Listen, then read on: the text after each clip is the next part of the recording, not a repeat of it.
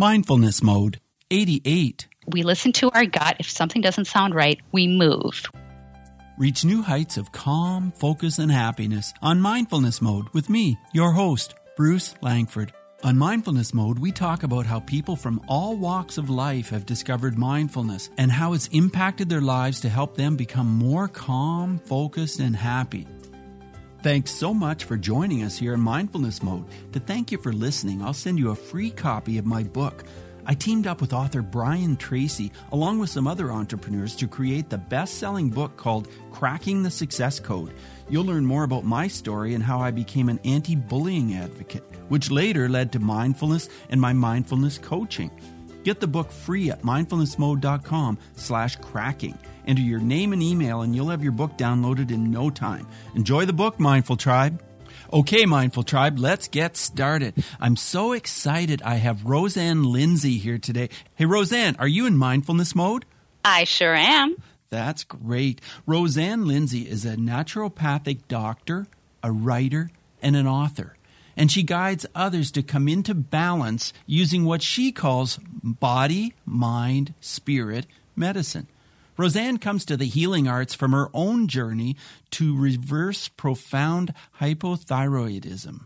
She did that naturally, and she teaches others how they can be their own healers. Roseanne loves the concept of mindfulness and has her own take on why mindfulness helps people on their road to success. So, Roseanne, tell Mindful Tribe, what does mindfulness mean to you? Well, okay, for me, mindfulness means a lot of things, but primarily it means coming out of the traffic of the mind and coming into the heart. Because as I've learned through practice, that is where my best answers come from. It's a place of calm, and I feel really safe there. Um, it's like floating, like of being in the flow, um, of being free, really, and and freedom is really important to me as a as a practitioner, as a mother, as a human being. Um, and in this place of freedom, I can see often the big picture. And so it's almost like I'm omniscient when I come to this place, like from an owl's perspective. But it's really not a view per se. It's it's more of a feeling, and it's a place where I can come into a point of clarity about something that I'm that I'm asking about. So we usually go into meditation because we have a question. And so when I go to this place of peace, I learn to trust the wisdom of my intuition. I ask the question and then I listen for the answer. I really like that phrase you used. Uh, when you said the traffic of the mind. Can you expand on that even a little bit more? Well, I think we're always thinking about, you know, what we have to do, what we've done, how we could have done something better. We're either in the past or we're thinking about the future. And um, so coming out of the traffic of the mind is basically coming out of our thought patterns and refocusing on the moment. And how you do that is you know you connect to spirit. And i believe that's what any type of meditation whether it's um, you know actually sitting down and and chanting or meditating or if it's out gardening or it's out being with animals like one of your guests was talking about horses and horses and animals are amazing creatures that help ground us. Uh, what we're really trying to do is come to our center and or our spirit or what i like to call my inner child. And and really, what it is is coming to a feeling about something. So it's coming out of the mind where we're constantly thinking, and and it's fine to focus in the mind because what we see are flashes, thoughts coming back and forth, and that's what the mind is there to do.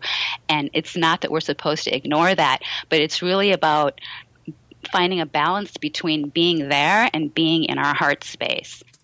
So I really like what you said, Roseanne, about finding our heart space, about getting that balance. How do we go about achieving that?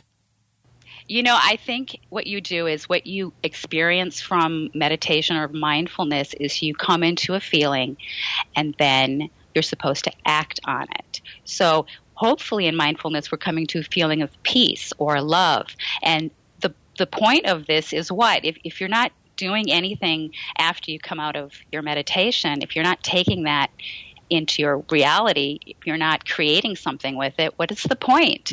So I like to say that we should live it and be it. We should be that that inner child, that, that passion that we have inside of us, which is what we can get close to when we go into meditation or go into nature.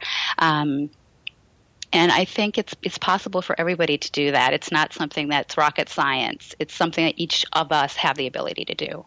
Yes, definitely. Live it and be it. Yeah, and that's the thing. Sometimes we just don't live it or we we try but we just don't implement these things. I'd like to go back to your childhood and if you would share with us a little bit Roseanne about how did you feel back then? What, what was life like for you? Were you a mindful kid, do you think?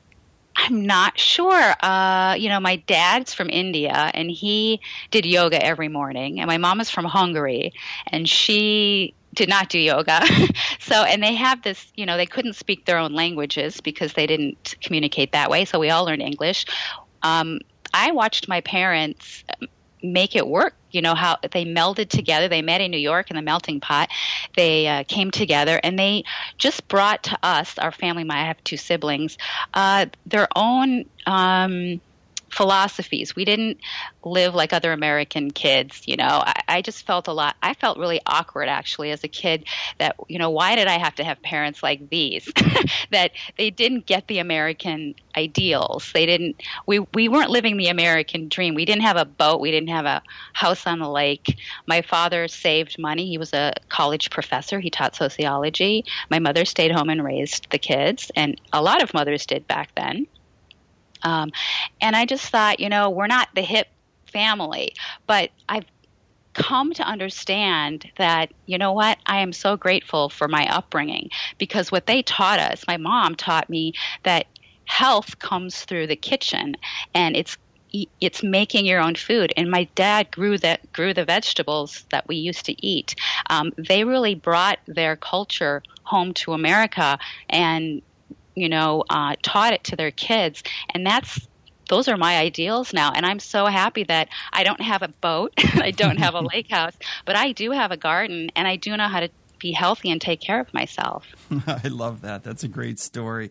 And I, am just curious, you know, each of your, your parents, their native language was their own. And so you, you spoke in English. Does that mean that there was a lot of quiet time in your home, maybe more than when there's one fluent language between you? I think there was just as many loud activities as there were in other homes.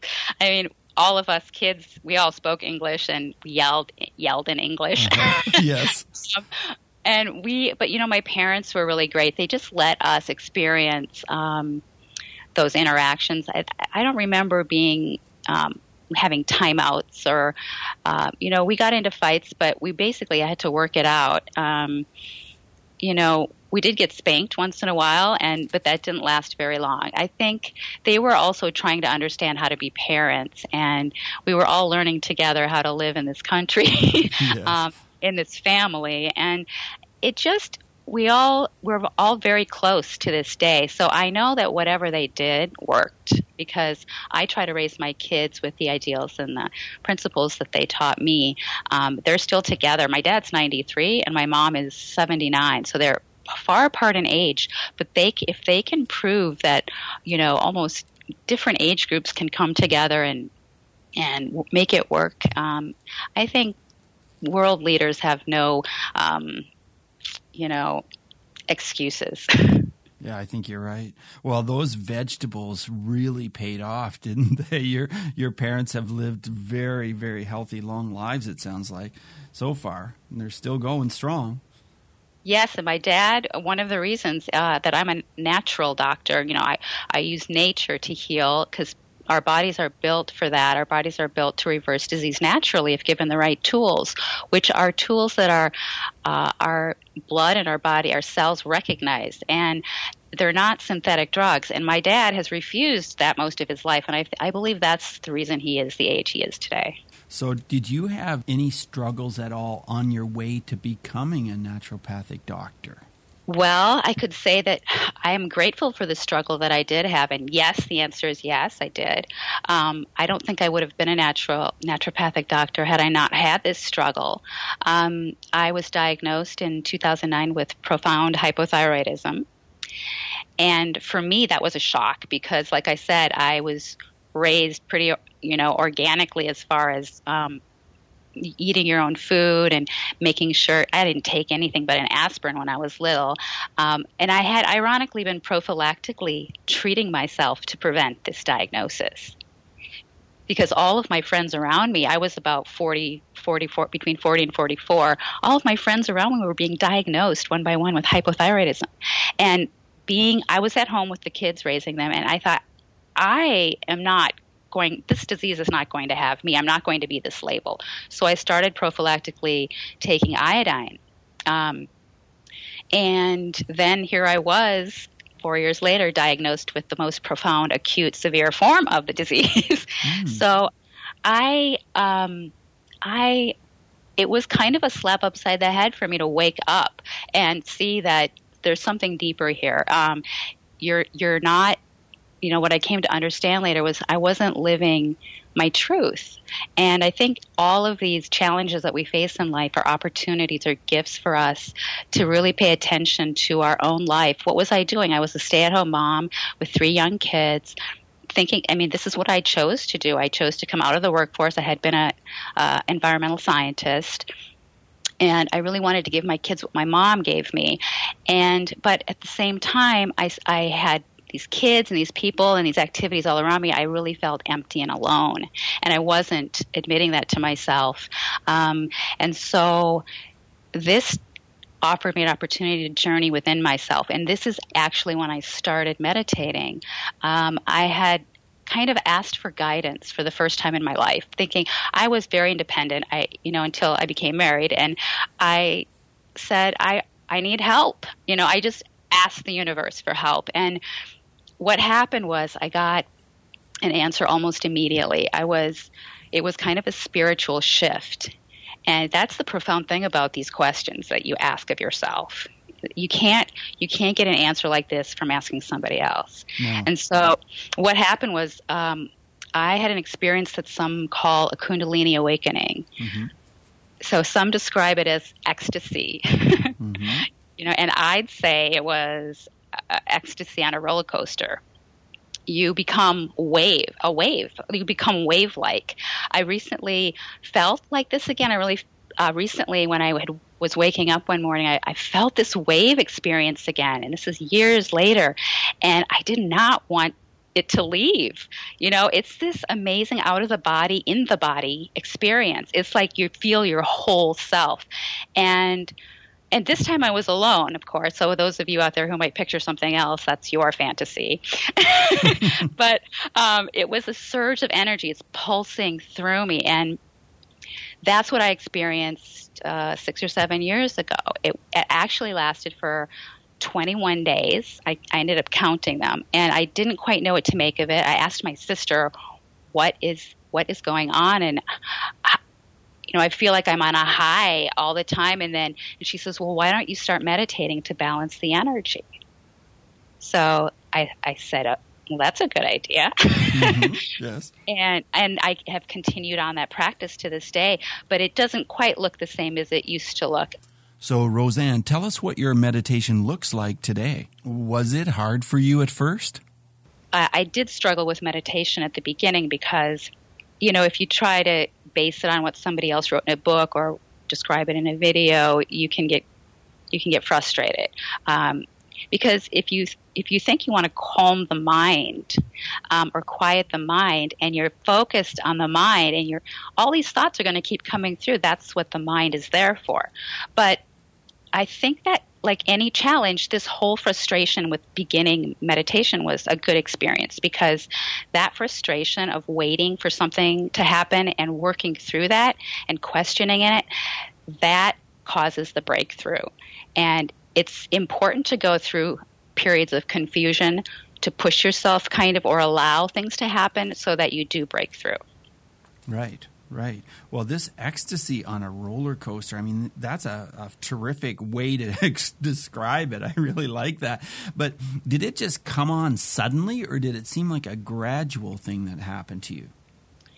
Um, to me, it seemed like it came on suddenly. I mean, realistically, it had probably been in the works for many years, maybe 10 years if I look back, because at one point, um, that whole part of my journey was to try to show me my life and where I was and if I was going in the right direction. And what I realized was that um, I was not able to communicate, not only to myself, but to the people around me, what I really needed. And so it ended up ending my marriage. That's another reason why meditation became so important to me because I needed to help. I needed help with how to do that. And I had three young kids, so how do I make it easy for everybody? Because this was something I really felt like my body was needing. Um, it was a wake up call. It was show my body was showing me what I needed to do because the thyroid sits in the house of the fifth chakra. It's an energy center, and we're we're made up of energy before we're physical. We're we're both, but um, the fifth chakra is your center of communication, your ability to speak your truth. And I was not doing that. And when I started doing that and asking for things and being um, kind of resisted, I knew I had a choice to make in my marriage too. And um, at one point, it just became the obvious choice was to move out of my marriage, move on a, on a new path. And that's the direction I was going. And as soon as I started doing that, as soon as I took that leap of faith, which I believe everybody has to face in any challenge, um, my conditions started to reverse. So I credit meditation for helping me come to that answer because it was through that going within and finding my own answer to this question that um, propelled me on my path and helped me understand that I am a healer, and I I was married to a doctor. Actually, I was married to a medical doctor, um, but it wasn't my choice of medicine. And so I think he actually was a gift to me. He taught me to see myself he was a reflection of me at the time and what um, where I was and where I really needed to go. Very interesting. So you started to heal once you made that move. That's right, isn't it? Yes. Yes, that was the beginning. But I believe that the life journey is the healing journey. So we're always healing. We're always on a path of healing. And um, that was what came up at that time. It, I had probably neglected that portion of myself since I had become married and I had been married for 21 years. But really, I think I stopped speaking my truth 10 years into the marriage and it's it caught up with me. Well, so when you say speaking your truth, do you mean speaking your truth to yourself, being honest to yourself, or is it more being honest within the marriage and with your partner? I think it was to myself. Right. Definitely. Yeah. Yeah, you're right. You're very intuitive about that. And a lot of people would always say to me, you know, how does that work between you two? You know, you're a natural person. Yes. and I'm like, oh, I said it works just fine. We support each other, you know, and I really believed it. But um, I don't think I was supporting myself enough. I was trying to make the image of the marriage work and not what was really underlying it. So, you know, we all have to face those uh, questions. Are, are, we really, when we're telling people things, are we telling lies? Are we telling lies to ourselves? Because um, we can tell a lie to somebody else, but it's not going to hurt them, really. I mean, it could eventually if it's a big lie, but. Um, like government has a lot of big lies that are hurting a lot of people. I'm not discounting that, but it all again starts within each of us. And if we're we're not being truthful to ourselves, we're not we're not um, evolving. We're not here to do what we're here to do, which is like I w- I'm here to help other people understand that we're our own healers. And I, if I was still back in that state, um, I wouldn't be doing that. And actually, I would probably not be around because profound hypothyroidism is basically the last diagnosis before coma and death. oh, so, really? Oh, I didn't know that. That's really, really serious. It is. It's the, the heart isn't impacted at that point. Your thyroid stops making hor- thyroid hormone completely, and the thyroid is uh, is the gland that is in charge of you know met- metabolic rate met- met- metabolism for the whole body. Right. couldn't spit that word out, but right. um, and without your metabolism, without your cell, you know, cells respiring and oxygenating and doing all the things that cells do, you're not going to be on this earth for very long. So, I'd like to talk about the form that your meditation took. Describe your meditation that helped you through this. At the time, I was using music um, and focusing on my breath, uh, and I learned this technique through Kundalini yoga practice that I had been doing um, weekly at that time. And basically, um, it was through Kundalini yoga practice that really helped my meditation practice evolve. In fact, yoga has really become my meditation practice now. Um, since I don't like to sit still, I like to move. Mm-hmm. I grew up as a as a dancer, and so I try to do that practice twice a week with a in a class with a teacher. And teach uh, the class is my motivation. Um, Kundalini yoga is a meditative yoga. It's the known as in India as the king of yogas, and it dates back about 7,000 years or more. Um, it actually means awareness. And I love it because it combines breath work. You're doing either long, deep breathing or you're doing short spurts of um, breath called breath of fire. Um, you're doing body work. You're also doing mantra, which are words or chants, and you're doing mudras, which are hand positions. And so you're putting that all together for a full body mind experience. So, what is the single most important change you made in order to heal yourself from this condition? You know, that's a big question because I'm I'm having to look at body, mind, spirit in that in that answer, and I think what it comes down to is choice. Um, we all have the freedom to choose. We today are made up of all the choices that came before this moment, and it that's pretty profound to think of that that you have the ability to create your life. You your choice means that health is your responsibility. It's not somebody else's responsibility. You can get advice from other people, doctors, um, naturopaths, chiropractors, energy healers, but really when it comes down to it, you have to choose what's best for you. And so I would say that's the the primordial factor if, the, if there's a word, there's the the quintessential factor in anybody's healing because we're all unique. We all bring our unique gifts with us and we can't we can only go from what our soul our soul journey wants to take us. We can we can only take what our soul wants to show us. Um, and so going within and and making that choice for yourself is is the uh, is the answer. Roseanne, I agree with this. We do have to identify what our soul is showing us. Roseanne, I've worked in bullying prevention for some time, and I've found that mindfulness can really help with people who are being bullied or dealing with these situations. Do you have a story you can share with us on this topic? Yeah, actually, um, I can. looking back to my own uh, diagnosis, um, I was told by my, by my doctor that I would have to begin taking a drug called Synthroid every day to take it for the rest of my life. And that didn't sit well with me.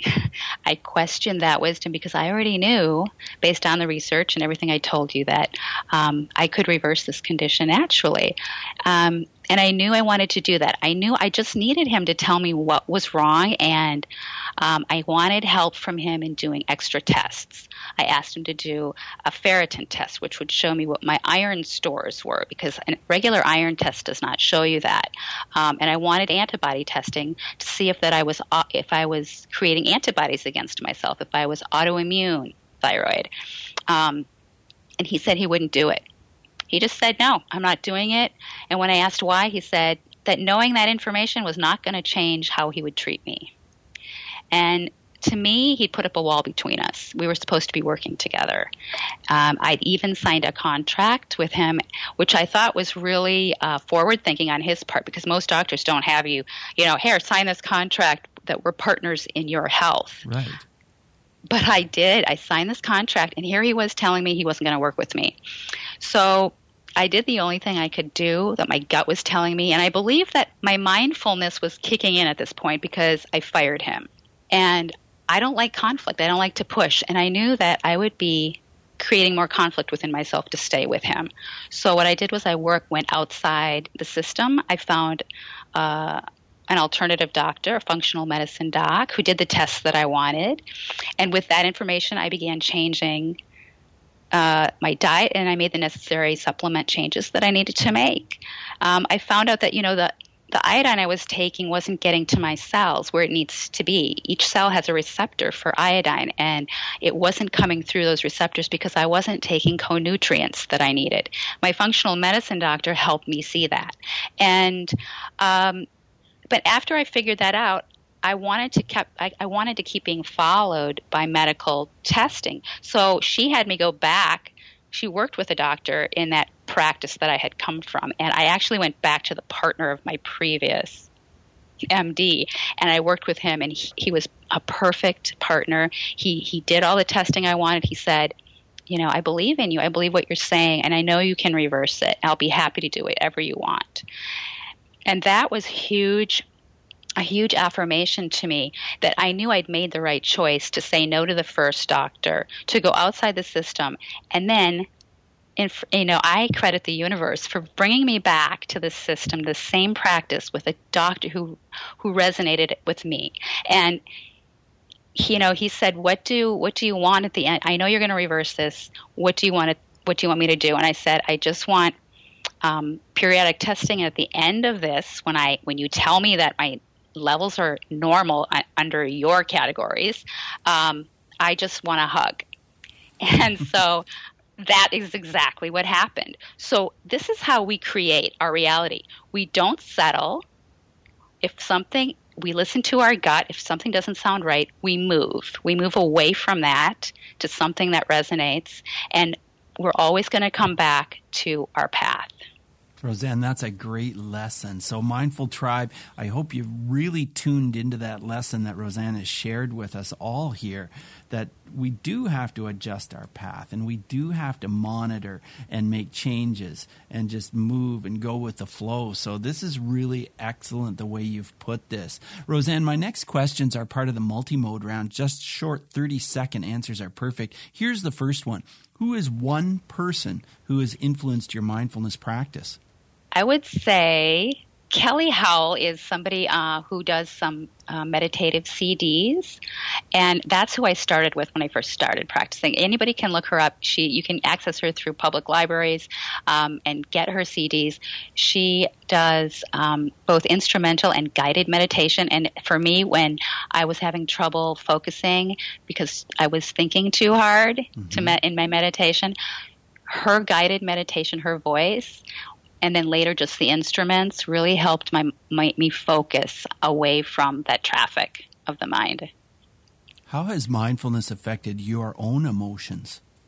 I've been really able to adjust my emotions um, as far as just letting go and, and being able to receive instead of always trying to push.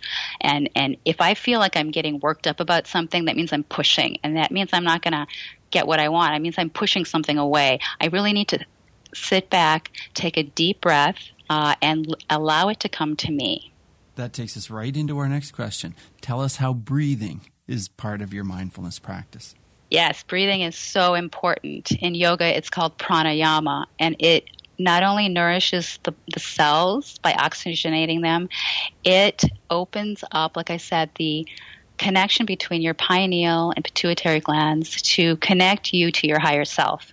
And that breath is life. So oxygen is is in water, is in air, it's it's in our bodies. It's it allows our bodies to live. If we stop oxygenating, we start dying. So, really, the more you can breathe deeply in your day and clear out that stagnant air at the bottom base of your lungs. Push that out. Five deep breaths in the morning is a really good way to start your morning. It it um, offers you a, a fresh start for the day. I would really recommend that.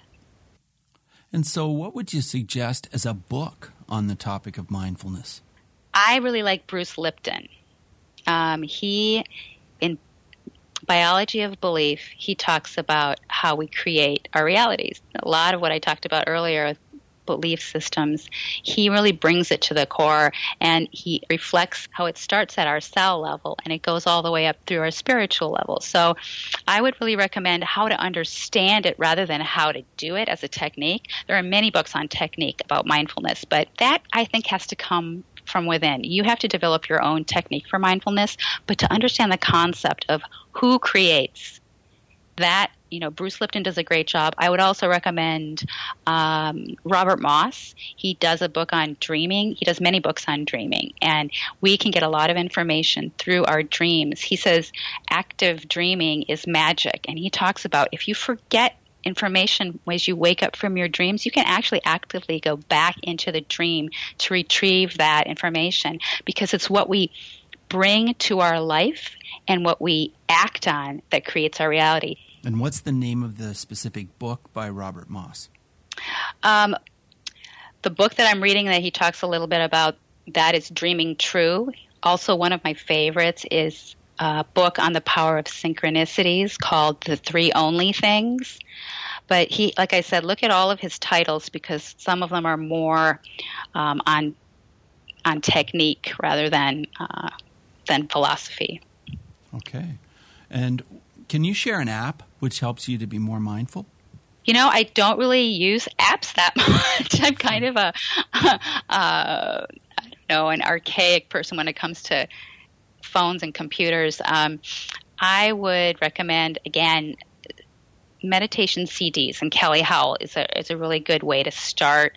Um, before you go into quiet meditation is to be able to just use somebody's voice to help guide you to focus on something that you want to work on. And Kelly Howell has many, many CDs. What advice would you give a person who's new to the idea of mindfulness and they'd like to start using it in their own life? I would suggest maybe trying to connect to nature a bit. Um, if you're not one to go outdoors very much, to really try to break away from being plugged in all the time. Um, and nature has a great way. It's a great way to do that. Kids naturally gravitate there, but adults can benefit too. so, just a walk in nature, gardening is a great way. Uh, sleeping outdoors when it's warm you, is really grounding. I mean, there people are selling grounding mats that you plug into your wall inside as healing mats. Well, you don't have to spend a thousand, twelve hundred dollars on one of these mats when you can go the, what the, what it's doing is it's grounding you to the earth basically. So you just have to go outside. It's cheap and easy. Um, rent a get a tent pup tent and spend some time outside the more you, time you spend outside, the more you start, your rhythm starts to change. You start resetting your rhythm, and which is what meditation is great at doing. Reset your body rhythm. Um, so I would really recommend that.